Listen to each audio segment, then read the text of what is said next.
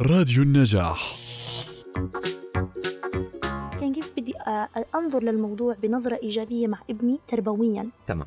الآن ال- ال- الجاهل في الوقت الحالي هو من لا يواكب التطور.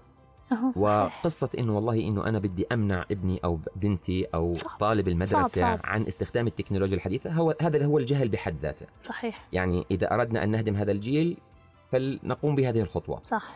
آه الآن عملية أنه أن يكون ال ال ال ال الهاتف أو التابلت أو ال ال الإنترنت أو الكمبيوتر نعم. بيد الطالب آه شيء ضرورة ملحة لكن إذا استخدموا بطريقة إيجابية مهم. وإذا استخدموا في أوقات مناسبة وتحت مراقبة ولي الأمر مم. سواء آه، أو ال- المسؤول سواء كان المعلم في المدرسة أو آه، إدارة المدرسة وفي البيت طبعا الأب أو الأم آه، يمكن أنا شوي متشائم من طريقة استخدامات أو آه، من مبالغة ال- مجتمعنا العربي في استخدام هذه الأجهزة ب- بطريقة عشوائية.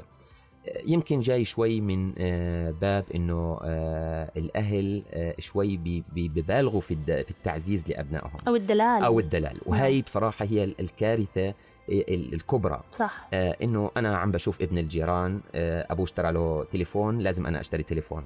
طيب كيف أستخدم هذا التليفون بشكل إيجابي؟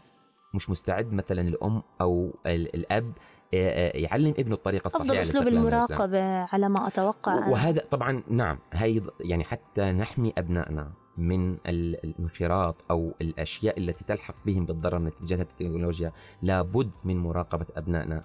وبصراحة شوي إحنا مقصرين في هذا الجانب. صح. وهذا الإشي بصراحة إحنا ما بنعرف عواقبه إلا بعد ما نقع في المحظور.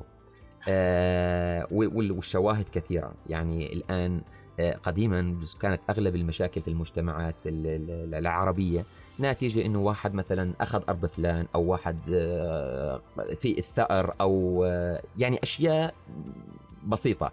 الآن أغلب المشاكل وأغلب حالات ال- ال- الجرائم اللي عم بتصير في المجتمعات صح. العربية هي نتيجة التكنولوجيا.